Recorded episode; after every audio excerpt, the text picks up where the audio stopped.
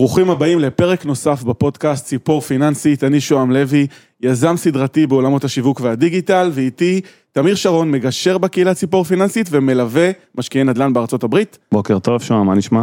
מצוין, ואצלך? בסדר.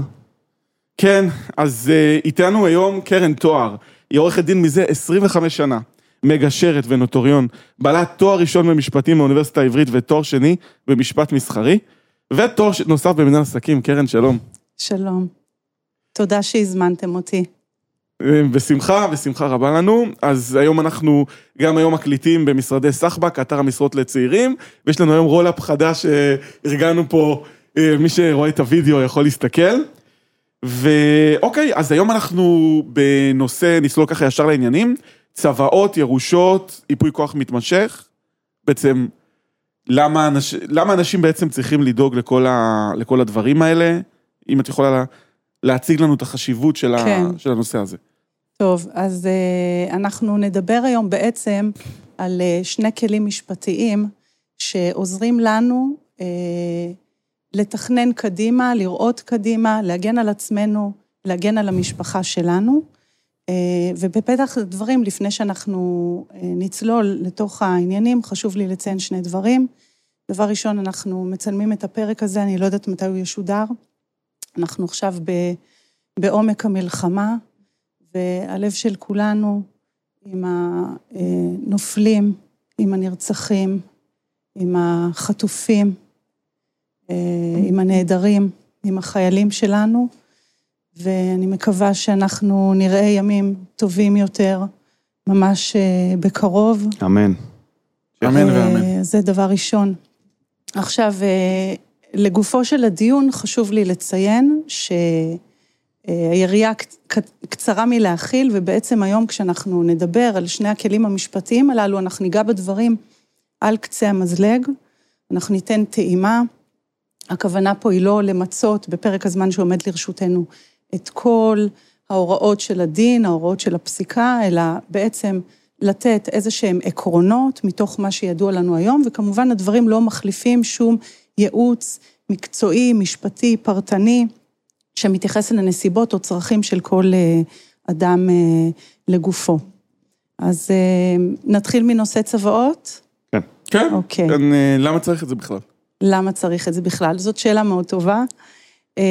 אז בעצם בשביל להבין מתי ובאילו נסיבות אנחנו נידרש לצבא, אנחנו קודם צריכים לשאול את עצמנו, מה יקרה אם לא יהיה לנו את המסמך הזה? מה יקרה אם לא תהיה צוואה? אם לא תהיה צוואה, חוק הירושה בעצם מגדיר מי יהיו היורשים שלנו. אז מי היורשים שלנו לפי החוק?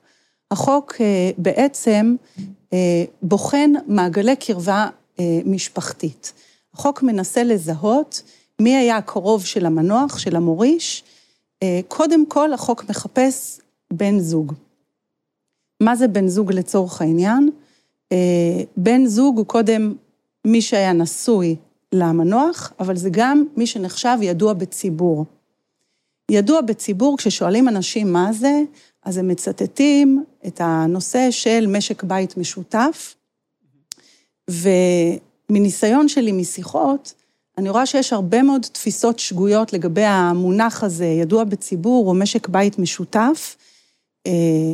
אנשים נוטים לחשוב שזה קשור לשאלה אם אנחנו מתגוררים ביחד, או אה, שזה קשור לשאלה מה פרק הזמן שאנחנו מנהלים איזושהי מערכת יחסים. וחשוב לי להדגיש שהפסיקה בעצם מאוד הרחיבה את המונח של ידוע בציבור.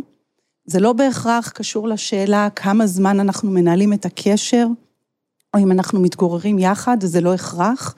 ממש מסתכלים על טיב הקשר, וידועים אה, בציבור כשמם כן הם.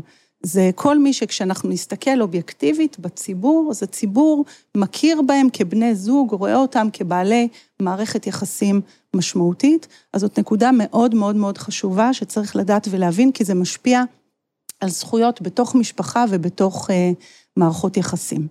עכשיו, מעבר לירושה של בן הזוג, יחד עם בן הזוג, אנחנו מחפשים עכשיו עוד קרובי משפחה. הראשונים שאנחנו בוחנים בתוך מעגלי הקרבה הם קיימים, זה ילדים וצאצאיהם.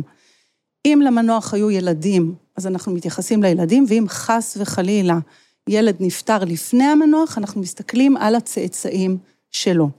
היה ולא מצאנו ילדים וצאצאים, אנחנו עוברים למעגל הבא, אנחנו בודקים אם המנוח הותיר אחריו הורים וצאצאיהם, שמי הם הצאצאים של ההורים, זה בעצם האחים של המנוח. היה ולא מצאנו מישהו רלוונטי במעגל הזה, אנחנו בוחנים עוד, מתרחבים עוד, ובוחנים הורי הורים וצאצאיהם, שזה אומר בעצם סבים, סבתות, דודים, דודות.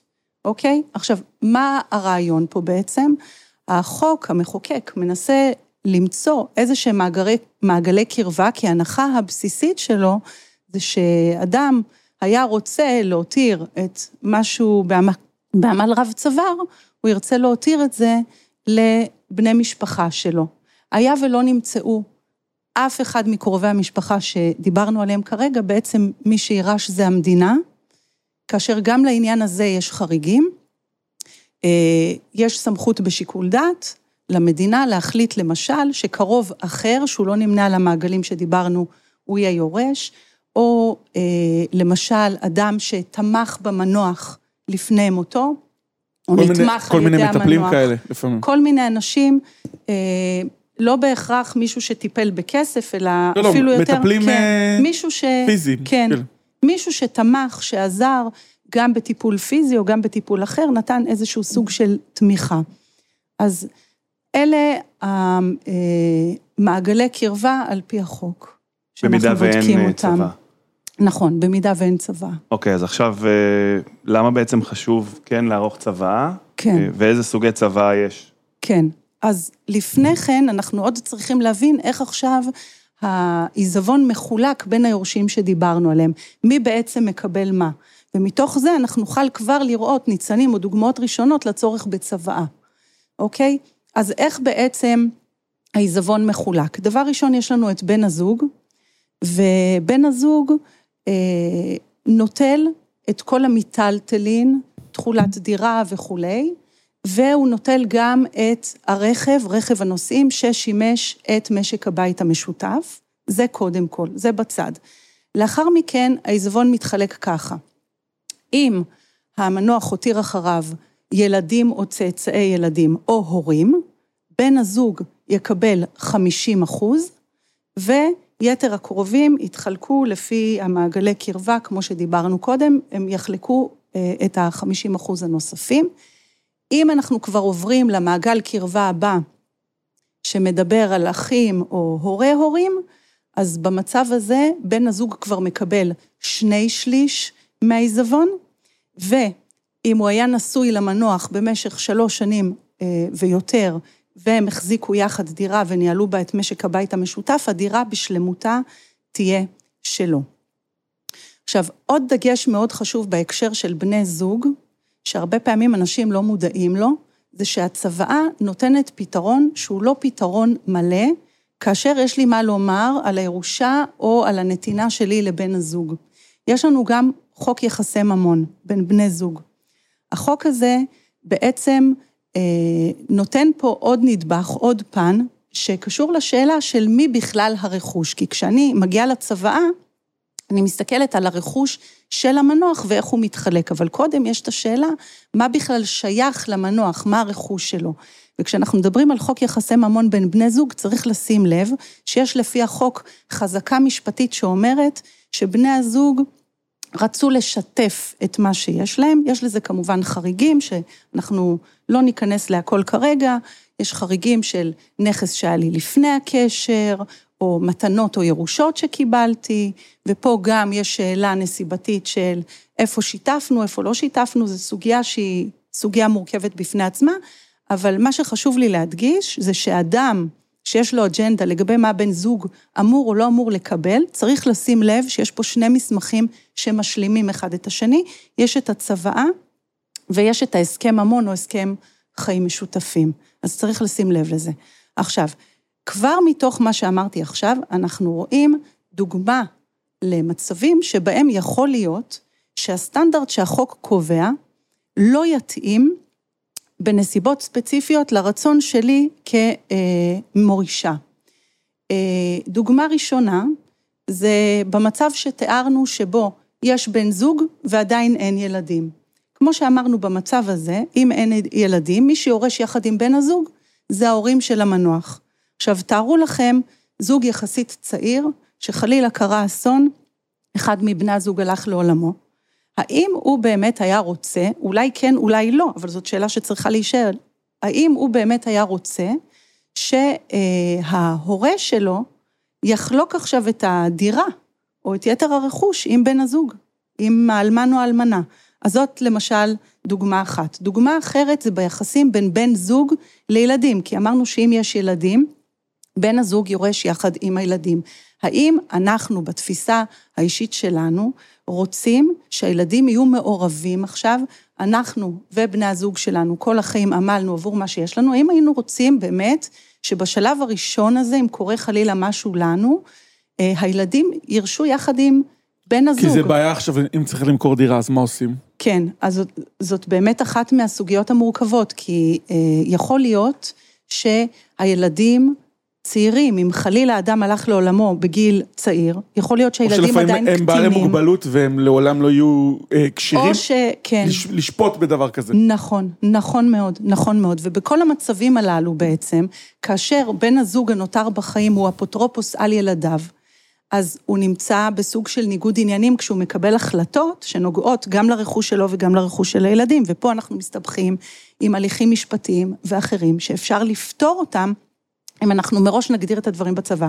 עכשיו, יכול להיות גם מקרה שהילדים כבר מבוגרים, בגירים, אוקיי? ולצערנו, יש לא מעט מקרים שבסיטואציה הזו ילדים מתחילים להפעיל לחץ על ההורה שנותר בחיים, דורשים ממנו למכור נכסים, מתערבים לו בפעולות שלו. זה לא בהכרח מה שכל אחד לפי תפיסת העולם שלו רוצה. אז אלה דוגמאות למצבים שבהם אדם יכול לבוא ולהגיד, אני רוצה לערוך צוואה בשביל לקבוע אחרת, בשביל להגן על בן הזוג שלי למשל. אוקיי? או בשביל להגן על מישהו אחר מקרובי המשפחה באופן כזה או אחר.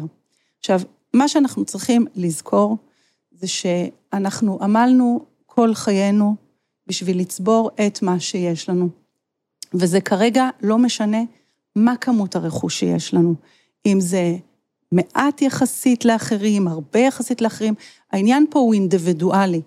והצוואה נועדה להגן על הרצון שלנו ועל האופן שבו אנחנו רואים את הדברים, איך אנחנו רוצים להגן על המשפחה שלנו ואיך אנחנו רוצים להגן על הרכוש. ויש את הבדיחה הזו של האדם שהוא נמצא על ערש דווי אה, בבית החולים והוא קורא למיטת אה, חוליו אה, לבני משפחתו. האחות עומדת מהצד השני של הדלת ומאזינה, והיא שומעת אותו אומר, אתה בני הבכור, אני מעביר לך את אה, כל הבתים והדירות בדרום השכונה. ואת, בתי הצעירה והאהובה, לך אני מעביר את הנכסים המסחריים שנמצאים באזור. זה בהנחה שזו משפחה ו... מאוד עשירה. ואת, אשתי האהובה, תמכת בי כל כך הרבה שנים, את, אני מעביר לך את כל אה, דירות היוקרה ובתי המלון בקו החוף. אז, אז בדיוק כמו שאתה אומר, אז כמו שאתה אומר, כן. האחות שומעת מבחוץ ואומרת, וואו, זכיתם, איזה בעל עמיד יש לך. אז האישה אומרת לה, על מה את מדברת? בעלי מחלק עיתונים. העבודה שלו כל כך חשובה לו, הוא כרגע קבע מי יקבל איזה קו חלוקה, אוקיי? אז כל אחד, אם אה, המעט שיש לו, הרבה שיש לו, רוצה לייצר דיוק, ובאמת אה, לדאוג שהדברים יהיו מסודרים, וזאת אה, סיבה משמעותית לעריכת צבא. אז אם עכשיו מפה אה, נחזור לשאלה שלך, אילו עוד מקרים יכולים להיות, אוקיי? אז אמרנו, מקרה מסוג ראשון זה הגדרה ייחודית של יורשים. כשאני רוצה למשל לקבוע שקודם בן הזוג ולאחר מכן הילדים, או אה, לתת דגש על אדם מסוים ולא אדם אחר. אה, החוק הוא סטנדרט, הוא לא שוקל שיקולי צדק, הוא לא מכיר את המשפחה שלי, הוא לא יודע מה מתאים לתא המשפחתי שלנו. יכול להיות חלילה שיש איזשהו סכסוך משפחתי. אולי יש מישהו מקרוביי שאני לא מאמינה שהוא צריך לקבל, או אולי, כמו הדוגמה שנתת קודם, יש מישהו שהוא יותר זקוק, הוא נתמך, הוא צריך יותר. כן, אבל אם מורישים לא, אז, כן. אז זה יכול להיות בעיה, כי הוא לא יכול להחליט בנכסים, לא? אז יש פה מנגנון גם של מינוי נאמנות או אפוטרופסות, שאנחנו תכף נדבר עליו, זאת אחת מהדוגמאות באמת. אבל רגע ברמה העקרונית, כשאני מחליטה איך לחלק את הרכוש, יכול להיות שיש מישהו מבני משפחתי שאני ארגיש שהוא צריך לקבל יותר. בין אם יש לו קשיים כאלה, בין אם יש לו קשיים אחרים. עוד דוגמה זה מישהו שהוא לא קרוב משפחה שלי בכלל, אבל אני מרגיש אליו קרבה, אני מרגיש אליו מחויבות, הוא תמך בי, הוא עזר לי, אני רוצה שהוא יקבל משהו. בכל המקרים הללו, החוק לא יכול לתת לי פתרון, אני צריך לייצר את הפתרון לעצמי. ואז עורכים חוז, חוזה, ו... צוואה. צוואה? כן, כאילו, ואז בעצם בצוואה אני יכולה להגדיר באופן ייחודי מי היורשים שלי. אז זאת דוגמה ראשונה, הגדרה ייחודית של יורשים. יש עוד דוגמאות. והאם התנאים עשויים להשתנות אה, עם השנים בצבא? נניח שעכשיו ערכנו צבא לפי תנאים כאלה וכאלה, כן. והדברים השתנו עם השנים. כן, אז תראה, הרבה פעמים באמת אנשים לאורך השנים משנים את דעתם. יחסים במשפחה משתנים, צרכים משתנים. בכל רגע נתון, אדם יכול להחליט שהוא עורך צוואה חדשה שמחליפה את הצוואה הקודמת. אני שמה פה כבר כוכבית ואומרת שיש לנו סוגיה מיוחדת של צוואה הדדית, שאנחנו עוד מעט נתייחס, ששם היכולת שינוי יש לה את המגבלות שלה, אז אנחנו נדבר גם על זה. ובאופן עקרוני, צוואה טובה שערוכה כמו שצריך, צריכה כן לקחת בחשבון גם מצבים עתידיים. אנחנו צריכים לשאול את עצמנו גם שאלות לגבי צרכים שיהיו בהמשך, יצירה של כל מיני מנגנונים, בין אם מתנות או הלוואות או ילד אחד שקיבל כך או אחרת, יש הרבה מאוד דוגמאות.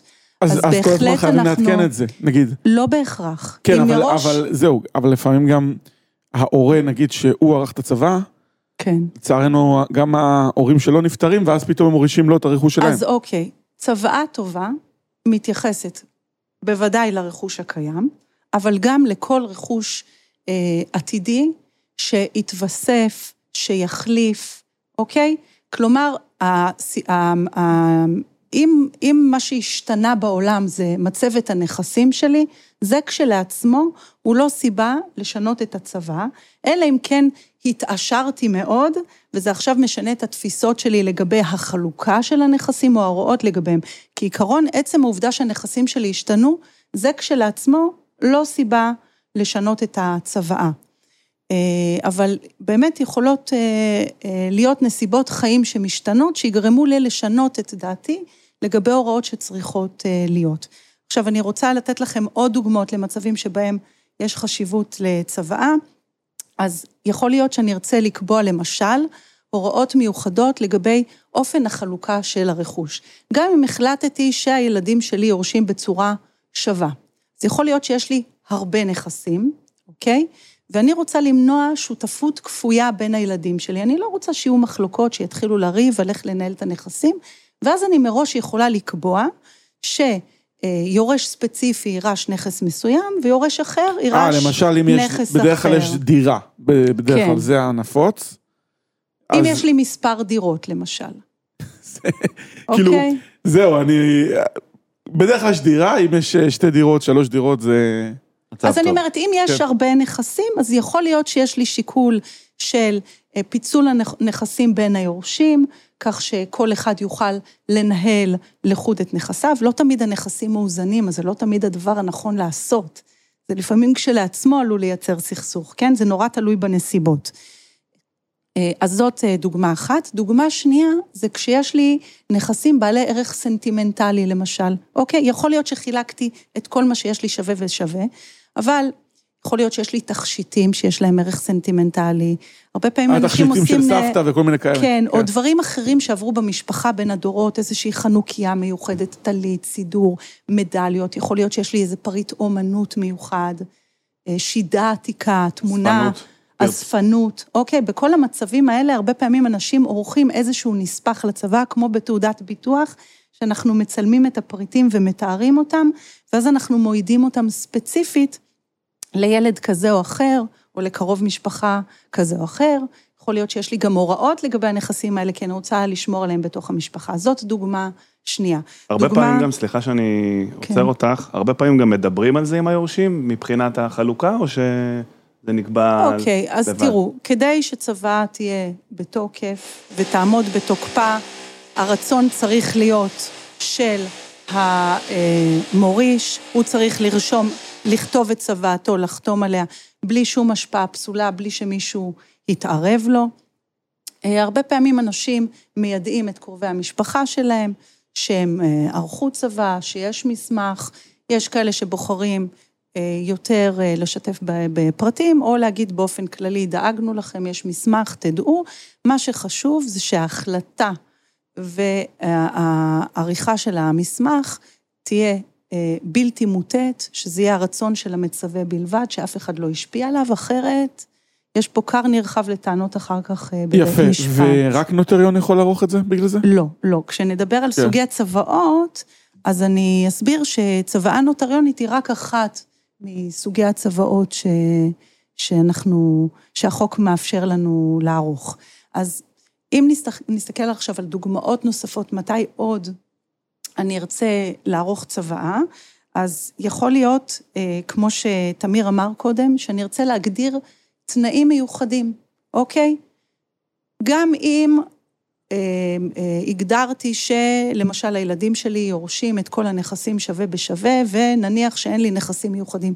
יכול להיות שיש לי הוראות מיוחדות, תנאים שאני רוצה לקבוע. למשל, אה, יכול להיות שאני מאמינה שעד גיל מסוים, אדם לא צריך לנהל את נכסיו לבד, שצריך להמתין עד אותו גיל, ודיברת קודם על מנגנונים של אה, נאמנות, של אפוטרופסות, זה גם פה נכנס לתמונה. יכול להיות שאני ארצה למנות מישהו שינהל עד גיל מסוים של הילדים את הנכסים, אה, ויעזור להם בקבלת החלטות, או יקצה להם סכומים לפי העניין, זו דוגמה ראשונה. דוגמה שנייה, זה ביחסים עם בן זוג, נניח שהחלטתי שקודם בן הזוג שלי יקבל את כל אשר צברנו יחד, ורק אה, אחרי מותו, מה שיישאר ילך אה, לילדים, אה, אבל גם פה יכול להיות שאני רוצה להתנות תנאים, תנאים שקשורים לזוגיות אה, חדשה של אה, בן הזוג, תנאים שקשורים לאופן שבו מותר לו, אסור לו להשתמש ברכוש, אז בהחלט יכולים להיות תנאים, וכמו שאמרתם קודם, יכול להיות גם שהתנאים האלה השתנו עם הזמן, שזה מה שעשוי לגרום לי לרצות לשנות את הצוואה. אה, דוגמה נוספת, זה אם אנחנו נסתכל על מה שאנחנו קוראים לו פרק ב', אה, או יחסים עם ידוע בציבור, או נישואים שניים, אני צריכה להגדיר את מערכת היחסים עם בן הזוג, עם הילדים, לפעמים יש לי ילדים מנישואים ראשונים, שניים, מה הקשר בין הדברים, איך אני רוצה שהדברים יתחלקו. ובמנגנון של האפוטרופסות או הנאמנות, יש לנו עוד כל מיני מצבים, כמו מה שדיברנו קודם, כשיש לי אה, הרבה נכסים, כמו שאומרים, הרבה נכסים, הרבה דאגה, אז באמת, יכול להיות שיש מורכבות בניהול של הנכסים, ואני צריכה למנות אדם שיהיה אחראי על כל המורכבות, על כל הניהול של הדברים, עד שתתבצע אה, החלוקה בסופו של דבר. ודוגמה אחרונה, זה הנושא של צוואה הדדית. אה, היום הרבה מאוד אנשים מדברים על צוואה הדדית, זה כלי שהוא מאוד פופולרי ונפוץ, צריך להכיר אותו ואת המגבלות שלו, וזה כמובן לא מתאים לכל אחד. בגדול, מה הכלי הזה של צוואה הדדית אומר? הוא בעצם אומר, אנחנו, בני הזוג, רוצים להסתמך זה על זו. אנחנו רוצים לערוך בה בעת צוואה, ולהתחייב אחד כלפי השני לסט של כללים שאנחנו קבענו. עכשיו, כמו שאמרתם קודם, יכול להיות שאני אשנה את דעתי, יכול להיות שנסיבות חיי ישתנו, אז מה יקרה אז? אז פה יש איזשהו מנגנון שיש לו גם נוקשות מסוימת. המנגנון אומר, כל עוד שנינו בחיים, מספיק שאחד מאיתנו שינה את דעתו, הוא ייתן הודעה לבן הזוג, ואז שני המסמכים האלה בטלים, ואני עורך מסמך חדש, ואם חס וחלילה אחד מבני הזוג נפטר, והשני כבר קיבל את הירושה, אם הוא ירצה לעשות שינוי, הוא יצטרך להחזיר את מה שהוא קיבל לפי הצוואה. ובעצם אם נסתכל על איזשהו מצב פופולרי פה, אה, בהקשר של צבא הדדית, איזושהי דוגמה נפוצה ללמה אנשים עורכים, אז אנחנו נראה גם איך זה עושה סדר. הרבה פעמים אנשים אומרים, בתפיסה שלי, קודם כל אני צריך להגן על בן הזוג שלי, ורק אם, אה, אה, רק אה, אחרי לכתו, אחרי מותו, אני רוצה שהילדים יוכלו להיכנס לתמונה. ויחד עם זאת, אני רוצה גם לייצר הגנה לילדים. זאת אומרת, אני רוצה להגן על הילדים, לכתוב בפירוש שבן הזוג מתחייב, שאחרי 120 שלו, כל מה שנותר הולך רק לילדים, לא לבן זוג אחר, לא לשום מקום אחר. אז אנחנו יוצרים התחייבות הדדית, ואז פה באמת, אם אחר כך מי מבני הזוג שנותר בחיים ירצה לשנות, הגיוני שהוא יחזיר את מה שהוא קיבל, ואז יהיה פה את אותו פיצוי לילדים. עורכים את זה במצב של גירושין גיון. חלילה. ש... במצב של גירושין אתה לא עורך צבא הדדית. צבא הדדית זה אם יש שני בני זוג לא, שמחויבים אם... אחד כלפי השני. אם התגרשנו, אז כמובן שאנחנו נבטל את המסמך, וכמו שאמרנו, כל עוד שני הצדדים אה, אה, בחיים, מספיקה הודעה בשביל לעשות סעיף, את מעשה הביטול. אפשר כבר להכניס סעיף בתוך הצבא, אם יש גירושין אז עובד הסכם כן. ב'. כאילו זה... ממילא, אדם שיתגרש כבר ירצה לערוך צבא מתוקנת, כי הוא ירצה למשל להתייחס לאפשרות נכון. שיהיה לו בן זוג חדש. העניין הוא, החיים כן. כל הזמן משתנים, כן. הכל בלתי צפוי. אני אומר, אפשר, במיד, כמו שעושים כן. הסכם המון לפני חתונה, אפשר לעשות הסכם, הסכם מסוים, שאם יש גירושים, בתוך הצבא, מה קורה, כבר להסדיר כן. מה קורה, ואז אם יש סכסוך... ברור שבמקרה גירושין, אנחנו כן. לא רוצים שהצבא ההדדית תהיה בתוקף, אוקיי? אפשר גם להתייחס לזה בצבא, גם, גם אם ליתר ביטחון אנחנו רוצים ליישר קו ולסמן וי, אז אנחנו נשלח הודעה אה, ואנחנו נדאג לדברים. מה בעצם ההבדל העיקרי בין ייפוי כוח מתמשך לצבא? אם את יכולה קצת... אוקיי, אז על ייפוי כוח מתמשך אנחנו נדבר בהמשך. באופן כללי, צוואה מתייחסת למצב שבו אני הלכתי לעולמי, ואנחנו מתייחסים לסוגיה, איך הרכוש, איך העיזבון, איך כל מה שהותרתי אחריי, מתחלק בין היורשים שלי. מי היורשים ואיך זה מתחלק ביניהם, וכשאנחנו נדבר על ייפוי כוח מתמשך, אנחנו למעשה מדברים על איזושהי תעודת ביטוח שנועדה להגן עליי בשארית חיי, אם חס וחלילה הגעתי למצב שאיבדתי כשירות. אני לא בהכרה ודעת, אני לא נמצאת במצב שמאפשר לי להמשיך ולקבל החלטות בענייניי. עכשיו, שאלתם אותי בעצם אילו סוגי צוואות אה, קיימים, מה זה צוואה נוטריונית, איך הדברים ככה אה, אה, באים לידי ביטוי. אז בעצם, אה, על פי חוק, יש לנו ארבעה אופנים שבהם אנחנו יכולים אה, לערוך צוואה. האופן הראשון זה צוואה בכתב יד, אוקיי? צוואה בכתב יד צריכה להיכתב כולה, יש לה דרישות צורניות מסוימות, צריכה להיכתב כולה בכתב ידו של המצווה, המוריש, היא צריכה לשאת תאריך והיא צריכה לחתם על ידו, אוקיי? בעיניי זאת הצוואה שהכי פחות נכון לערוך אותה, כי בדרך כלל צוואה כזו בכתב יד היא צוואה שאדם ערך עם עצמו לבד. ולמה זה מסוכן בעיניי? כמו בכל תחום אחר, אם אנחנו לא נעזרים בבעל מקצוע, אנחנו עלולים לעשות טעויות. אנשים חושבים הרבה פעמים שהם חוסכים בזה כסף, מורידים כל מיני דוגמאות מהאינטרנט, מהנדסים דברים. אם אין גורם מקצועי ששואל אותי את השאלות, שמחדד איתי את הצרכים, את הנכסים הספציפיים שלי, את היחסים בתוך המשפחה, אני עלולה לפספס הרבה דברים שהם חשובים לי, שאני לא נותנת אז, עליהם אז, את הדעת. אז באמת מעניין בהקשר הזה, כן. כמה זמן במשפחה סטנדרטית, לא יודע, זוג של שני שכירים, כן. בית, כמה נכסים, כמה זמן לוקח לערוך עם בני זוג כאלה צבא. אוקיי, אז אני פחות מתייחסת לאלמנט של הזמן, כי יש אנשים שלוקח להם זמן להתבשל עם מה שהם רוצים. העריכה של המסמך, אחרי שישבנו וקיימנו את הדיון, היא יחסית מהירה. אבל הרבה פעמים אנשים הולכים הביתה עם השאלות שנשאלו במפגש, ויש להם חומר למחשבה, והם מתלבטים, וזה איזשהו תהליך שצריך לתת לו מקום, זה לא מסמך שאנחנו עורכים כל שני וחמישי, זה מסמך שגם מחלק את כל מה שיש לנו בעולם, וגם נוגע ברגישות המשפחתית שלנו, אנחנו לא רוצים לפספס פה, אנחנו לא רוצים חלילה ו- לייצר גם מקרים- סכסוכים. ב- ב- בדיוק, בואי נדבר תכלס, כן. שזה מייצר סכסוכים. בהחלט כן, ובמיוחד כשאנשים מנסים להתחכם ולערוך מסמך לבד, ואני אומרת לכם שחוסכים את העלות של הצבא, ואחר כך יש עלויות הרבה יותר גבוהות של ניהול הליכים וסכסוכים בשביל להבין מה כתבתי, למה התכוונתי, אם זה בכתב יד, אז בכלל יכול להיות שכתב היד אפילו לא היה ברור, וזה מעורר ספקות כשלעצמו.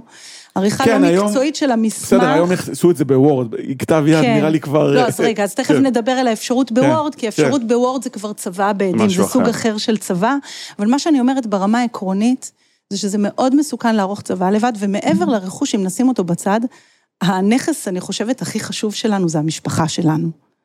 ואנחנו לא רוצים שמערכת היחסים במשפחה תתערער, וזה מה שיקרה אם אנחנו נכתוב דברים לא זהירים ואנחנו נייצר את המחלוקות. הרבה פעמים אני גם משכנעת לקוחות לחשוב שוב על הדברים, גם באופן החלוקה, גם ב... ב לחשוב על ההשלכות שיהיו לזה מבחינת האנשים שנותרים אחריהם. מה יקרה במערכת היחסים אפילו ביניהם לבין עצמם. ואלה דברים שמאוד מאוד חשוב אה, לקחת בחשבון. עכשיו, אז זאת צבא מסוג אחד, צבא בכתב יד, שכמו שאתה אומר, זה נשמע פחות נפוץ, למרות שראיתי הרבה כאלה, כן. כן, שוב, רוב, רובנו עובדים במקצועות כן. חופשיים כבר, ואנשי משרדים, מה שנקרא, כן. לא יודע, אני לא רואה מצב ש... אומרים, אז אנשים אם- שלא אם רוצים נחסוך, עדים. בוא נעשה איזה מסמך כן. מסודר. אז כאילו, המסמך המסודר הזה, אני שוב שמה ש- סימן שאלה על השאלה אם הוא מסודר כשאתה מנסה לערוך אותו לבד לא, במחשב. אני אומר מסודר כן. לפחות מבחינת כן. סעיפים. אז אם. ערכנו אותו במחשב, אז יש לנו עוד אפשרות, יש לנו כלי שנקרא צוואה בעדים. צוואה בעדים היא צוואה בכתב, שהיא גם בהקלדה במחשב, היא נושאת תאריך, ובעצם מי שחותם עליה זה המוריש המצווה, והוא חותם בו, בה בעת, יחד עם שני עדים שהם נוכחים באותו מעמד והם עדים לצוואתו ולהצהרתו שזאת צוואתו. אז למה צריך עדים דווקא ב- בצבא צריך כזו עדים. ולא בצבא בכתב? בכתב יד? הצוואה בכתב זה משהו שהמחוקק מכיר בו, שאדם עם עצמו עורך מסמך, וצריך לבדוק באמת את האותנטיות של הנייר הזה. עולות הרבה מאוד שאלות לגבי צוואות בכתב יד. מתי, מה היה state of mind. אה, מסמך אה, בעייתי. זה מסמך שבעיניי הוא מאוד מאוד בעייתי. אז צוואה בעדים, בעצם העדים נותנים עוד משנה תוקף לצוואה. אה, העדים כמובן צריכים להיות עדים כשרים, שזה אומר שהם צריכים להיות בגירים, כשירים מבחינה אה, משפטית, בהכרה ודת, ואסור שהם יהיו נהנים, אסור שהם יהיו בעלי עניין ואינטרס בצבא. אני לא יכול לתת לקרובי המשפחה שלי לחתום כעדים על הצוואה. אז זה אה, צוואה בעדים. והצוואה שהזכרת קודם, היא נקראת אה, צוואה בפני רשות. אני יכולה לערוך את הצוואה בפני נוטריון, בפני שופט, בפני רשם בית משפט, רשם לענייני ירושה, חבר אה, בבית דין דתי, כאשר הרעיון של העריכה של המסמך בפני הגורמים האלה זה שוב לתת איזשהו משנה תוקף, לחזק את גמירות הדעת, להעיד על גמירות הדעת, על הרצון המלא שלי שבאמת, כשערכתי אה, את כן, המסמך. בדקנו את כל מה שצריך, כן, נהגנו בח... כן. כן. אז במיוחד במצבים מורכבים, שיש חשש שמישהו ינסה לתקוף את המסמך אה, אחר כך, להתנגד לו, אז אנשים הרבה פעמים רוצים את, ה, את הסטמפה הזו, את החותם של הרשות, ואז במצבים האלה אפשר לערוך גם צוואה יש לי. עוד איזו שאלה משפחתית, כן. ואני פשוט אוהב לרדת לשטח. כן. ומצב שבו יש כמה ילדים, נגיד, לא יודע, הגיעו לגיל 40, אומרים ההורים מבוגרים, יש להם, כאילו, הם מבינים שאין להם צבא, כן. איך בכלל הם, הם פותחים את זה בפני ההורים, כאילו, ובלי לריב ובלי... כן, כן. אז תראו, זה באמת נושא נורא רגיש, גם בהקשר של צבא וגם בהקשר של ייפוי הכוח המתמשך, שילד פונה להורה והוא באמת רוצה לעשות סדר. אז דבר ראשון, אסור להתערב יתר על המידה, כי דיברנו על זה שאם תהיה פה איזושהי השפעה לגופו של עניין, אוקיי? זה עלול אה, אה, אה, אה, לשלול את התוקף של המסמך. אז ילד יכול להגיע להורה, כי הרבה פעמים, דווקא אם הוא ילך על הכיוון של צוואה, ידבר איתו על הצוואה, לא על ייפוי הכוח המתמשך, כי ייפוי הכוח המתמשך זו באמת דאגה אמיתית, אם חלילה יקרה לך משהו, אני רוצה לטפל בך באופן המיטבי. אולי כן, משם שאם- קל, קל יותר מ- להתחיל. אני מתכוון כי בייפוי כוח להתחיל- מתמשך, כי אם- אם יש להורה, יש לך כסף שחסכת, יש לך, לא יודע, ביטוח סיעודי, ואני רוצה לפעול בשמך, נכון? בשביל לעזור. הייפוי כוח מתמשך זה אם חלילה תגיע למצב של חוסר הכרה ודעת, שיהיה מראש מסמך מסודר שמגדיר את מה שאתה נגיד. רוצה. כן. כן, אז אנחנו נדון בזה. אז אני אומרת, דווקא משם יותר קל לפנות, כי זה מקום שבאמת רואה את ההורה, ואומר, אה, בוא, תערוך מסמך שיעשה סדר, ויעזור לנו כמשפחה לעזור לך. במידת הצורך, אוקיי? כי הרבה פעמים כשאנחנו פונים בנושא צוואה, אז ההורה, יש כל מיני תגובות, חושב, כמו, הוא- הוא מה את אתה הכ- קובר אותי? מה את אתה רוצה את שלי?" הכסף שלי? מה אתה רוצה ממני? עכשיו, לפעמים יש סיטואציות שכן צריך להעיר באלף, כי אם למשל יש זוגיות חדשה, אז אפשר להגיד, תראה, יש כל מיני זכויות לבן הזוג שלך מכוח החוק, אני מציע שתלך ותברר את זה. אוקיי, אפשר להגיד דברים בלי יותר מדי להיכנס לקרביים, אבל להעיר לתשומת הלב את הנושא הזה. אני שוב אומרת, אם נפנה להורה שלנו בהקשר של הצוואה, זה ייתפס הרבה פחות אה, טוב, מאשר אם נפנה בנושא יופי, של... אז אה, אה, בואי באמת נצלול יותר, הכוח. כן. בדיוק, נצלול יותר לעומק לייפוי כוח מתמשך. זאת אומרת בעצם שזה בא להסדיר מצב שבו אה, בן אדם לא יהיה כשיר מבחינה קוגניטיבית, לא משנה מה הסיבה. כן, כן. אז בעצם, מה זה ייפוי כוח מתמשך? נתחיל מזה שייפוי הכוח המתמשך זה הסדר יחסית חדש בחוק, סך הכל מ-2017. בעיניי זה המסמך החשוב ביותר, ההסדר החשוב ביותר שהמחוקק יצר בשנים האחרונות, ואני קוראת לזה תעודת ביטוח, כי הרבה מאוד אנשים נלחצים, הרבה מאוד פעמים אנשים נלחצים גם מהמסמך הזה ואומרים, מה, אני לא רוצה לדמיין את עצמי במצבים הללו, ואני אומרת, זאת תעודת הביטוח שלך. זה שאני לא רוצה לדמיין את הבית שלי חלילה נשרף, או עובר לא אומר איזשהו תהליך של הצבא, זה לא אומר ביטוח, שאני כן. לא אערוך ביטוח למבנה ולתכולה. אז בדיוק אותו הדבר, והיום המודעות למסמך הזה הולכת ועולה, והמסמך הופך להיות יותר ויותר נפוץ ופופולרי. הרבה אנשים בגילאים שלנו ועוד לפני כבר עורכים את המסמך הזה עבור עצמם. זאת לגמרי תעודת ביטוח, ותעודת הביטוח הזו באה ואומרת, אני מבעוד מועד נערך למצב שבו חלילה, וזה מסמך שהוא לכל החיים, אוקיי? גם אותו אפשר לשנות אם הנסיבות משתנות, אבל אם נחשוב ולא עליו תוקף. נכון, הוא, מבחינת התוקף שלו, אם אני אדרש לו, הוא לכל החיים, לעשרות שנים קדימה, אוקיי? והרעיון של המסמך הזה, זה שאני מבעוד מועד נערך, ואומר שאם אני חלילה אגיע למצב של חוסר הכרה ודעת, שכמו שאמרנו, זה יכול להיות מגוון של מקרים, גם מקרים שהם זמניים, כמו נגיד תאונה, ניתוח, אוקיי? או חלילה מצבים קבועים, למשל דימנציה, אוקיי?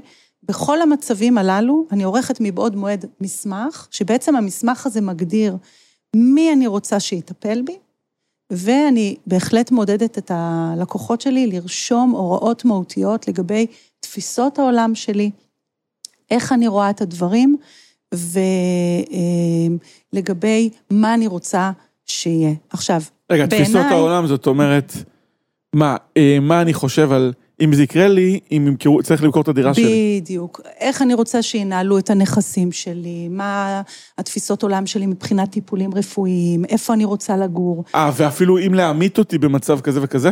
אז המתת חסד המתת- אין המתת חסד בשוויץ, בישראל, כן. לא, יש בשוויץ, ולשוויץ אתה לא יכול להגיע אם אתה לא בהכרה ודעת.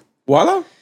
אם אתה לא בהכרה ודעת, על איך תחתום על מסמכים, אתה כבר לא... רגע, לא אתה, אבל... אה, זאת אומרת, אתה לא יכול כן. להעמיד את עצמך אם אתה לא בהכרה ודעת. כן, כן, וואו, אבל זו- יש... זו סוגיה שהיא... כן, כן. לא הכרתי אותה. כן, כן. אז אנחנו תכף נצלול גם לנושאים הרפואיים. אני רוצה להגיד באופן כללי, שהחקיקה החדשה הזו היא שינוי תפיסה מהותי. מה, מה החלופה שקיימת למי שלא עורך ייפוי כוח מתמשך, או החלופה שהייתה כל השנים בחוק? האפוטרופסות. ומי שמכיר את האפוטרופסות יודע שזה נוהל מורכב. אם חלילה האדם מגיע למצב של חוסר הכרה ודעת ואין לו ייפוי כוח מתמשך, קרובי המשפחה שלו, בתוך כל הבלגן הזה, צריכים עכשיו לפנות לבית משפט, להוציא צו אפוטרופסות לגוף, לרכוש, להתחיל לנהל את ענייניו. לא בהכרח, גם אם הוא היה ממנה אותם, והם הכי רוצים בטובתו, לא בהכרח הם יסכימו ביניהם, קרובי המשפחה, על איך נכון לנהל את הדברים. זה כשלעצמו יכול זהו, לעורר אני- אני- מחלוקות. אני אני חייב פה להכניס איזו שאלה. כן. נניח בן אדם נפטר ויש חשבון בנק זוגי, ויש שם המון כספים למשל. האם בת הזוג יכולה להוציא משם בכלל את הכסף? זה, בוא- בוא- בואי נתחיל מזה. אוקיי, אז רגע, אז זה כבר לא קשור לייפוי הכוח המתמשך, חזרנו אחורה לצבא, כי ייפוי הכוח המתמשך מדבר עליי כשאני בחיים, אבל לא, לא לא, יכול לא. לנהל את ענייניי. כן, אני אומר, כן. נכנס לדימנציה, משהו כזה, אה, או פגיעה אוקיי. מוחית. האם בת הזוג יכולה להוציא כספים כדי לטפל אוקיי. בבן אדם? אוקיי. צריך ניתוח, צריך... אה, סוגיה סופר סופר חשובה. אז כי אני רגע, שמעתי כל מיני סיפורים שנועלים את החשבון כן, בנק, כל מיני כן. דברים רגע, הזויים. אז בוא, אז נכון, נכון, וזאת סוגיה מאוד מאוד מאוד חשובה, אה, שאפשר לפתור אותה. אז בואו רגע נחזור לנושא הצוואות, כי דיברת גם אדם שהלך, על אדם שהלך לעולמו. יש בבנק אפשרות להכניס סעיף שנקרא סעיף אריכות אה, ימים. כן. וברגע שיש את הסעיף הזה, זה אומר שהחשבון לא אוטומטית ננעל במקרה של פטירה. זה נכון שהפעולות רגע, רגע, לא- בחשבון המשותף... שנייה, לפני פטירה, מצב של... אז רגע, תכף כן, נגיע כן. לזה. אם אנחנו מדברים על פטירה, אז אה, החשבון לא ינהל אוטומטית, הפעולות יוגבלו, אבל אפשר יהיה לעשות פעולות מסוימות עד שאנחנו נוציא צו ירושה או צו קיום צוואה. עכשיו, אם אנחנו מדברים על אדם שהוא עוד בחיים, קרובי המשפחה שלו צריכים סמכות לנהל את הכסף. נכון. וזה חלק מהסמכות שהמסמך ייתן להם, אבל אנחנו צריכים מאוד מאוד מאוד לדייק בהוראות בתוך המסמך, כי אם יש רכוש משותף ואם יש עכשיו חשבון משותף, אז לכאורה בן הזוג שעכשיו מנהל את החשבון המשותף נמצא במצב של ניגוד עניינים, כי הוא מנהל את כל המכלול, שחלק מזה שייך לו וחלק לבן הזוג שהוא אה, לא, לא כשיר יותר, ויכול להיות שהוא ימשוך את הכספים בעיקר לטובתו, והבנק בא פה ושואל שאלות. אוקיי? כי לבנק גם יש אחריות. בתוך המסמך אנחנו יכולים להתייחס לזה. האם במצב הזה אנחנו רוצים לפצל חשבונות? האם אנחנו רוצים להמשיך לתת לבן הזוג סמכויות לנהל את כל מה שקשור למשק הבית המשותף, לנכסים המשותפים ולחשבון הבנק? אם אנחנו נתייחס לזה בתוך המסמך, הבנק יצטרך לכבד את ההוראות שקבענו, וזאת באמת סוגיה מאוד מאוד חשובה, וברגע ש- שחשוב כן, מאוד כן. להתייחס אליה. וכשערכתי כזה מסמך, אני צריך להפקיד אותו גם בבנק? לא. אז כשנדבר על ההפקדה, נדבר על הסוגיה הזו, כי אנחנו טיפה מקדימים את השלב הבא. אז באופן עקרוני, כמו שאמרנו, ברגע שיש לנו את הכלי הזה של ייפוי כוח מתמשך, אז התהליך, כל התהליך שאנחנו נדבר עליו בהמשך, הוא יותר פשוט, אה, הוא לא דורש פנייה לבית משפט לצורך ההפעלה של המסמך, יש לנו הפעלה מקוונת, אינטרנטית, בהתאם לדרישות שרשומות במסמך עצמו. אה, אנחנו יכולים להרחיב את הסמכויות של בני המשפחה שמטפלים בנו, אנחנו יכולים להוריד, להפחית את רמת הפיקוח והיידוע וכל המחויבויות שלהם, אנחנו יכולים לפשט את החיים. ומבחינת השינוי התפיסתי, אין יותר את הגישה הפטרנליסטית שמאפיינת את אה, האפוטרופסות, שאומרת, אנחנו יודעים הכי טוב מה טוב בשבילך, אוקיי? אין את זה יותר. הרצון שלי הוא במרכז. אני מבעוד מועד נערכת, קובעת מה הרצון שלי, רושמת את הדברים, ובני המשפחה שלי חייבים לכבד את זה. אז עכשיו, באיזה נושאים בכלל ייפוי הכוח נוגע? ייפוי הכוח מקיף את כל תחומי החיים. הוא אה, נוגע גם לאספקטים רכושיים. זה לא רק חשבונות הבנק, כמו שדיברת, זה גם אה, אה, כל הנכסים שיש לי, כל הניהול של הנכסים. אה, טלטלין. הכל. מיטלטלין, נדל"ן, אה, כספים, כל, כל הרכוש שיש לי, אני יכולה לתת הוראות לגבי הניהול שלו, כמובן יש מגבלות, נדבר בהמשך.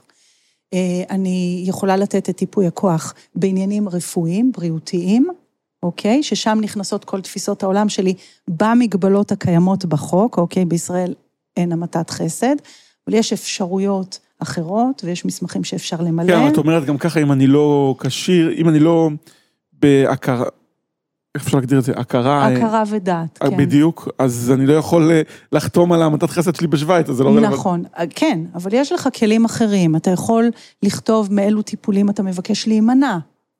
אתה יכול להתייחס לסוגיה, מה אתה רוצה שיעשו אם אתה חלילה במצב כזה או אחר, איזה טיפול אתה רוצה שייתנו לך. טיפול פליאטיבי תומך חלילה. מה, רגע, אבל, אבל אם, אם, הוא, אוקיי. אם אתה מגיע לבית חולים בכלל ואין לו את המסמך הזה, אז איך הוא יכול לדעת... לא, אז בשביל זה צריך את המסמך. כן. אז רגע, תכף נדבר על כן. איך בית החולים או איך הגורם הרלוונטי מכיר את המסמך. הוא מכיר את זה אנשים. רק אחרי שהפעלנו. כן. כשזה תעודת ביטוח זה מסמך אישי משפחתי, אני לא מראה אותו לאף אחד. ברור, ברור, אני אומר... אז אנחנו נדבר על איך קצת מכניסים לתוקף. נראה לי הזוי עכשיו שאיזה כן. רופא מקבל החלטות, אה, מקבל הוראות מאיזה מסמך, שוב, אולי- זה קורה, אבל לי זה נראה קצת לא, הזוי. רופא אסור לו, לא רופא, לא גוף בנקאי, לא שום מוסד במדינה, אסור לו לקבל הוראות ממישהו בלי שיש איזשהו לא, אני- מסמך שקובע סמכות. אולי תספרי כן, איך איך מפעילים את. המסמך ואיך עורכים כן. אותו, האם חייבים כן. עורך דין או לא. כן, חייבים עורך דין, אז נגיע לזה, אבל רגע נשלים את התמונה לגבי הנושאים שייפוי הכוח יכול אה, לגעת בהם. אז כמו שאמרנו, עניינים רכושיים, עניינים בריאותיים, ויש מה שנקרא עניינים אישיים. מה זה עניינים אישיים? זה כל מה שהוא לא רכושי ולא בריאותי. כל הנושאים הרכים של אה, אה, ההתנהלות היומיומית, אה, מקום המגורים שלי, זאת סוגיה שהיא מאוד חשובה לאנשים. אם אני חלילה אגיע למצב הזה, אם אני רוצה להמשיך להתגורר בבית, איזו מסגרת אני מוכן לקבל בטיפול, איזו מסגרת לא, אוקיי? אז כל הדברים האלה הם מאוד מאוד חשובים. ועכשיו הסוגיה הבאה בתור היא הסוגיה של הסמכות. אה, באילו מצבים אני יכול לערוך את המסמך, את מי אני יכול למנות. אז בהקשר הזה, מי שבעצם אה, יכול לערוך את המסמך זה מישהו אה, כשיר בעצמו, אוקיי? לפעמים יש איזשהו מצב שהוא גבולי או מורכב, או יש איזשהו סוג של אבחון, במצב הזה חשוב מאוד להת... לקחת חוות דעת רפואית שמגדירה שאדם בהכרה, בדעת, מבין את משמעות המסמך, את התוצאות, את ההשלכות. מה, את לפעמים עושה את זה לידך איזה פסיכיאטר או נוירולוג? כאילו, כן, כן, בהחלט כן.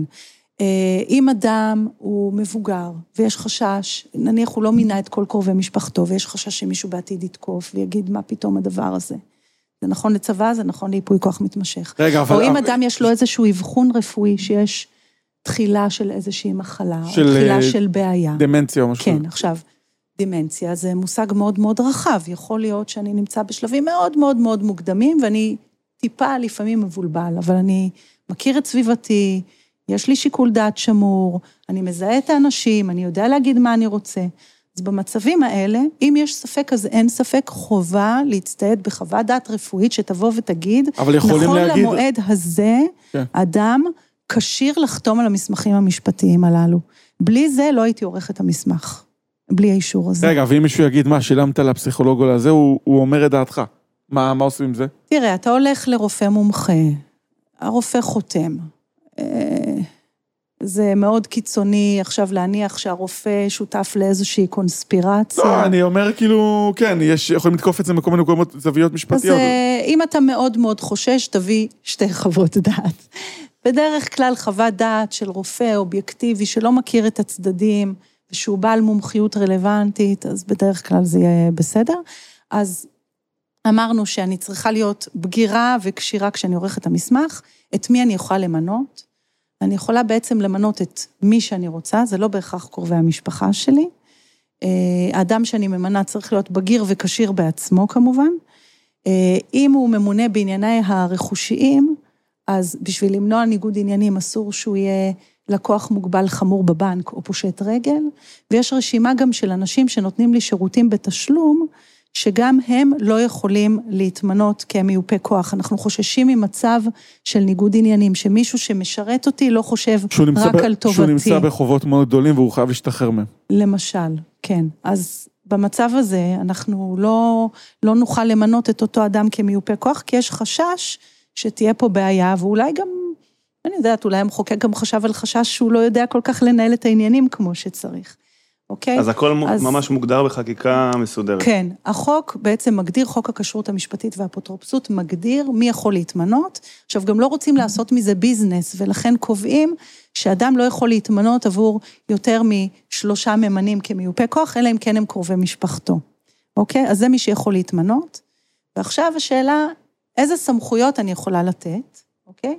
אז כעיקרון, מי שמקבל את המינוי הזה, הוא אה, אה, נכנס בנעליי, נכנס בנעליי, והוא בעצם אה, מקבל את ההחלטות כאילו הוא אני, אבל עדיין המחוקק מגביל ומגדר, כי שוב, המחוקק צריך לחשוב על איזשהו סטנדרט ולשמור על אה, הממנה.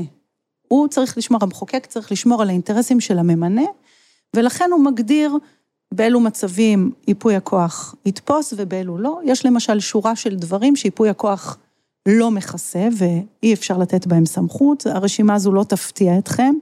אה, אדם לא יכול להחליט עבור מישהו אחר על המרת דת, על מסירת ילד לאימוץ, על השתתפות בבחירות, על חתימה על צוואה. ואחד מהחריגים המהותיים לחוק, ונגעת בסוגיה המאוד מאוד רגישה של חלילה המצבים של סוף החיים, יש חוק לא עלינו שנקרא חוק החולה הנוטה למות. החוק הזה מגדיר אה, מצב שבו אדם, אה, מעבר לזה שהוא הוגדר כבלתי כשיר, הוא גם מוגדר כסובל סבל משמעותי, וגם, למרבה הצער, רופא קצב את ימיו, החליט שלא נותרה לו יותר מחצי שנה לחיות. פה יש ייפוי כוח רפואי ספציפי שמפקידים במשרד הבריאות, והוא מאוד חשוב למישהו שיש לו תפיסות עולם לגבי טיפולים שהוא רוצה או לא רוצה לקבל, כי יש שם ממש רשימה של טיפולים שאתה צריך לסמן אם אתה רוצה להימנע או אתה רוצה לקבל את הטיפול. זה מסמך מאוד חשוב. מסמך נפרד. זה, זה לא- מסמך לא, נפרד. זה לא נספח. זה רק למצב הזה של חס וחלילה, מעבר לכל החגיגה של היעדר כשרות, יש לנו גם עניין של אה, נטייה למות. ובמצבים האלה אה, בעצם אה, אנחנו אה, אה, יכולים לערוך את המסמך המשלים, והוא בתוקף כל פעם לחמש שנים וצריך אה, לחדש אותו. בסדר? עכשיו, מעבר לזה, יש איזשהו סטנדרט של סמכות שמוגבל ב-100 אלף שקלים לפעולה, שזה כבר הרבה. מה, מה הכוונה? 100 אלף שקלים לפעולה. פעולות שעוברות את ה... שהשווי הכספי שלהם עובר את ה-100 אלף שקלים. לגבי הפעולות של ה-100 אלף שקלים, מה... תגדירי בדיוק את הסוגיה הזאת מבחינת, כן. אוקיי, נניח יש ניתוח עכשיו שעולה מאות אלפי דולרים בארצות הברית ואולי יציל את הבן אדם. כן, אז כן. מה, אז עכשיו צריך, כן. מה, מה עושים? אז ככה, אז דבר ראשון, המחוקק קובע איזה שהם סטנדרטים ואיזה שהן תקרות כדי להגן על הממנה. אז המדרגה הראשונה היא מדרגה של עד 100 אלף שקלים לפעולה, לא במצטבר למשך כל החיים, אלא פר פעולה. עדיין אני, כממנה, יכולה להרחיב את הסמכויות האלה. אוקיי? התקרה בחוק היא 500 אלף שקלים לפעולה, שזה הרבה מאוד. זה בעצם נועד לכסות את אותם מקרים חריגים שבהם יש לי צורך דחוף, אפילו אם יש לי ביטוח, יכול להיות שייקח לי זמן להפעיל אותו. אני רוצה עכשיו...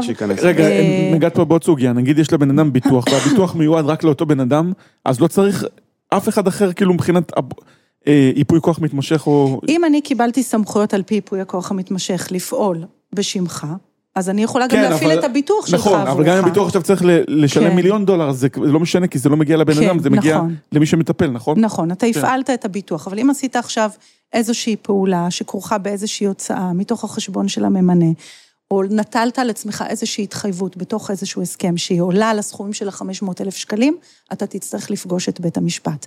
עד המדרגה של 500 אלף שקלים, כל אחד יכול להחליט עד כמה הוא רוצה להרחיב את הסמכות של אה, מיופי הכוח. יכולות להיות עוד דוגמאות, לא מהתחום הרפואי. למשל, חלילה, הגעתי לאיזשהו מצב סיעודי, ועכשיו צריך לעשות פעולות הנגשה בבית שלי, צריך לעשות שיפוץ משמעותי בשביל להתאים את הבית לצרכים שלי, זו גם הוצאה מאוד גדולה. אם אתה גר בהרצליה אה, פיתוח, אז אולי 500 אלף לא יספיקו.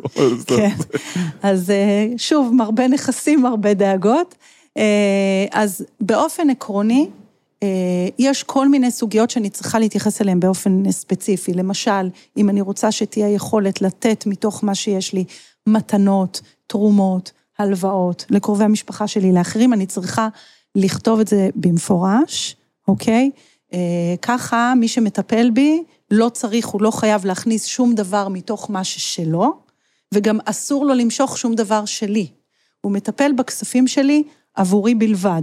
אוקיי? עכשיו, אני יכולה להחליט שאני רוצה סעיף של מתנות, הלוואות, תרומות, זה כמובן מוגבל בסכום, אני יכולה להנחות על זה, ועוד אה, סעיף שדורש התייחסות מיוחדת, זה כל הנושא של אשפוז או טיפול פסיכיאטרי שנחשב רגיש, אני צריכה לקבל החלטה אם אני נותנת או לא נותנת סמכות. עכשיו, כל מה שעובר את ה-500 אלף שקלים, או אה, כרוך בכל מיני פעולות בנכסי נדל"ן, אה, מחייב כבר פנייה לבית משפט, כי ההנחה הבסיסית של המחוקק, שזה משהו שהוא חורג מהשגרה, צריך עין פקוחה של איזשהו גוף שבודק באמת את הנחיצות ואת ההגנה על הממנה.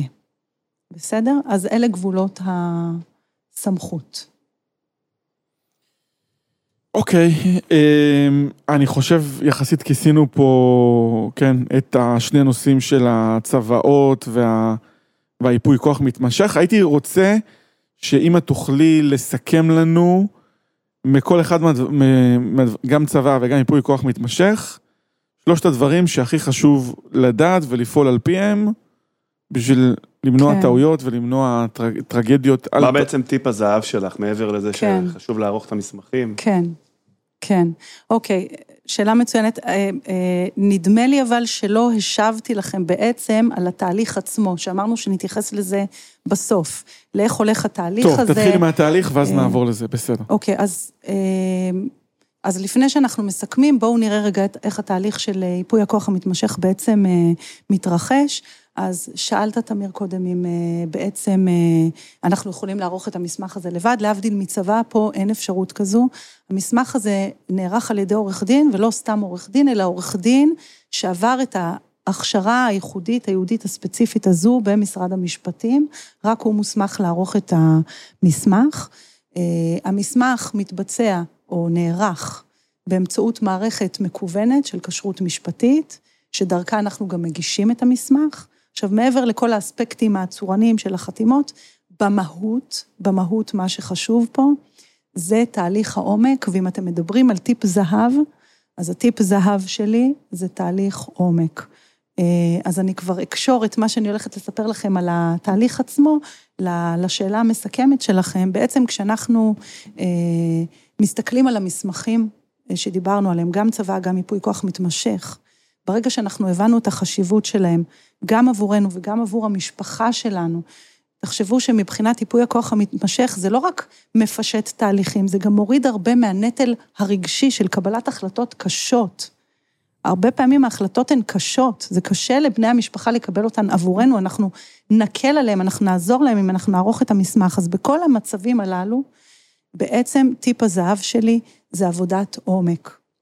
לפנות לגורם שבדקנו אותו, בדקנו את המומחיות, את המקצועיות שלנו, שלו, אנחנו סומכים עליו בתהליך. אנחנו יכולים כבר משיחה ראשונה ומשאלות שאנחנו נישאל, להבין מה מידת העומק. אנחנו יכולים לשאול איך אתה מבצע את התהליך. זה ילמד אותנו הרבה על התפיסה של אה, עורך דין, על האופן שבו הוא עורך את המסמכים, זה יעזור לנו לדייק מה שמתאים לנו. חשוב לפנות למישהו ש... אה, אנחנו מרגישים שאנחנו יכולים לסמוך עליו, וכמו שאמרתי, דגש מספר אחת זה תהליך עומק, לחשוב על הדברים עד הסוף, לא למהר לחתום על המסמכים, לקחת את זה הביתה לעוד חשיבה, לשבת, לדון בדברים. וזה עכשיו שוב מחזיר אותי לתהליך של היפוי כוח מתמשך. אני עורכת את התהליך הזה במינימום שתי פגישות. בפגישה הראשונה אני פוגשת רק את הממנה, כי אני רוצה לשמוע אותו בלי פילטרים. אני רוצה להבין ממנו בלי לא נעים לי ובלי פוליטיקלי קורקט, איך נראה התא המשפחתי שלו, על מי הוא סומך, מה הדברים שהכי מטרידים אותו. אצל כל אדם זה משהו אחר לגמרי. והדגש הנוסף זה שאין פה סטנדרט, אין פה שטנץ, אין צוואה שהיא שטנץ ואין איפוי כוח מתמשך שהוא שטנץ. הכל צריך להיות מאוד מאוד מותאם אישית, באמצעות שאלות מקצועיות מדויקות, באמצעות העמקה וחשיבה, ואני מעודדת את הלקוחות שלי לכתוב מסמכים משמעותיים. לא לעשות איזה משהו כלאחר יד, אלא רק אחרי שהם שקלו את הדברים בכובד ראש, והם יודעים לדייק לעצמם מה הם רוצים, ובעצם, אומנם אה, יש לנו את המערכת המקוונת עם שדות מובנים למילוי, אבל יש שם שדות לכתיבה חופשית, ואלה השדות החשובים במסמך, שראוי למלא אותם כמו שצריך, ולהגדיר בהם איך אנחנו רוצים שיטפלו בנו ומה חשוב לנו בכל אחד מתחומי החיים. אחרי שקיימנו את הפגישה הראשונה ואני מייצרת טיוטה, אנחנו מקיימים את הפגישה השנייה עם מיופה הכוח, שזה בדרך כלל הילדים שלנו, ובשלב הזה אנחנו בעצם פותחים את זה לדיון, אנחנו רוצים לשמוע את דעתם, אנחנו רוצים להתחשב בדברים שהם אומרים, מי שקובע בסוף זה אנחנו, אוקיי? זה מאוד מאוד חשוב שהממנה אה, אה, יהיה זה שמחליט, זה יהיה רצון חופשי שלו, אבל בהחלט חשוב לשמוע אם יש משהו שמפריע לילדים, אם יש משהו שהם רוצים לשאול. לפעמים יש שאלות מאוד מאוד חכמות שיוצרות דיוק. לפעמים הילדים רוצים להבין יותר לעומק למה הכוונה בסעיף כזה או אחר.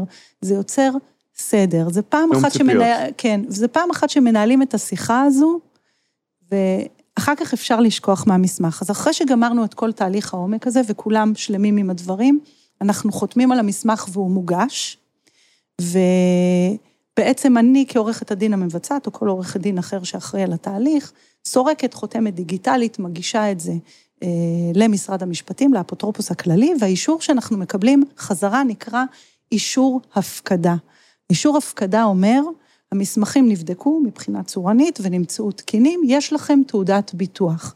ופה זה מחזיר אותי לשאלה ששאלתם אותי קודם, מי צריך לראות את המסמך, מתי צריך לראות את המסמך. בתפיסה שלי, בשלב הזה, אין שום סיבה שמישהו בעולם, חוץ ממי שחתם על המסמך, ידע על קיומו.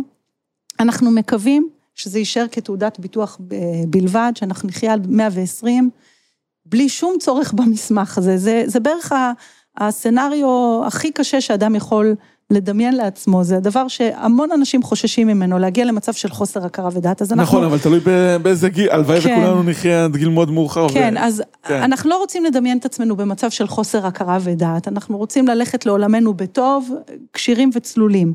אז המסמך הזה הוא תעודת ביטוח, כל עוד אין צורך להפעיל אותו, אין שום סיבה שמישהו בעולם ידע על קיומו. עכשיו, אם חלילה הגיעו הנסיבות שבהם אנחנו צריכים את המסמך, אז כמו שאמרתי, ההפעלה תהיה פשוטה ומהירה, בהתאם להוראות שקבענו במסמך. אנחנו מגדירים מי צריך לאשר, עם מי צריך להתייעץ, איזה חוות דעת אה, רפואית כזו או אחרת צריך להביא, האם צריך אחת, האם צריך שתיים, של איזה מומחה, באיזה דרגה, את כל הדברים האלה אנחנו מגדירים. ואז בעצם, אם חלילה הגענו למצב שצריך להפעיל, אז קרובי המשפחה שלנו יפעלו בהתאם להנחה שנתנו, יפעילו את המסמך, ואז בעצם כל גורם רשמי במדינה יהיה חייב לכבד את המסמך הזה ואת ההוראות שקבועות בו. ועכשיו, אם אנחנו מסתכלים רגע על כל מה שדיברנו, גם על צבא, גם על ייפוי כוח מתמשך, אה, אני מקווה ששכנעתי אתכם שאלה שני כלים מאוד מאוד מאוד חשובים, ש... הם גם מגנים עלינו ועל הרצון שלנו, אבל גם מגנים על קרובי המשפחה שלנו, עושים סדר, מונעים קשיים, מונעים אה, מחלוקות, מונעים פרוצדורות, ובאמת הדגש מספר אחת זה לתת לזה את מלוא המשקל הראוי, ולעשות את התהליך אה, כמו שצריך. בסדר, אז אנחנו מקווים באמת ש... שאנשים אה, יתייחסו ו... לשני המסמכים החשובים האלה שבדרך כלל כל משפחה צריכה לערוך, שהכל, שבמקרה אסון לפחות לא נצטרך להתעסק עם דברים שהם, נכון, הם לא, כאילו עדיף שנטפל באסון מאשר שנטפל בסכסוכים. או במי עוזר ומאיזה כסף ומאיזה חשבון. ו... נכון, ומה עושים. נכון, במצב משברי יש מספיק קשיים אחרים להתמודד איתם, שלפחות זה יהיה פתור מראש, חד משמעית. אנחנו צריכים לזכור שהעתיד הוא בידיים שלנו, אנחנו יכולים להחליט, לקחת אחריות ולבצע. טוב, אז אה, קרן תואר, אה, עורכת דין, מגשרת ונוטריון. אה, אנחנו רוצים להודות לך על הפרק הזה. תודה רבה. קרן. תודה רבה לכם על האירוח ועל המקום. וכן, נקווה שאנשים יקשיבו באמת לפרק ויישמו את כל ה... העצות וההליך המאוד מעניין הזה שהצעת פה. אז טוב, תודה לכולם ונתראה בפרק הבא. תודה. ביי ביי. תודה.